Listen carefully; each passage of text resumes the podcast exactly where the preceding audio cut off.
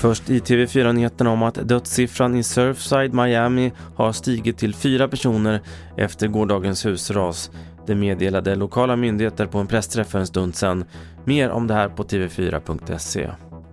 Sverige. Bakterier har hittats i det kommunala dricksvattnet i Gevåg i Ragunda kommun, det rapporterar P4 Jämtland.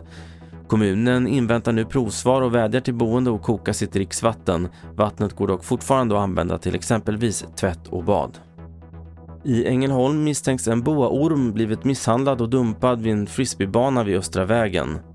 Ormen hittades i förmiddags efter att allmänheten larmat. Ormen är i dåligt skick och måste troligen avlivas uppger polisen som har upprättat en anmälan om djurplågeri. Och nu fotbolls-EM. För på tisdag spelar Sverige åttondelsfinal och frågan är om Dejan Kulusevski får vara med från start efter succén i förrgår. Vi hör Fotbollskanalens Olof Lund. Det är ju angenäma problem för Janne Andersson, men det är ju en match som borde passa honom. Att Sverige kan ha mer bollinnehav och där är han ju som klippt och skuren. Det var senaste nytt från TV4 Nyheterna. Mitt namn är Carl-Oskar Halsén.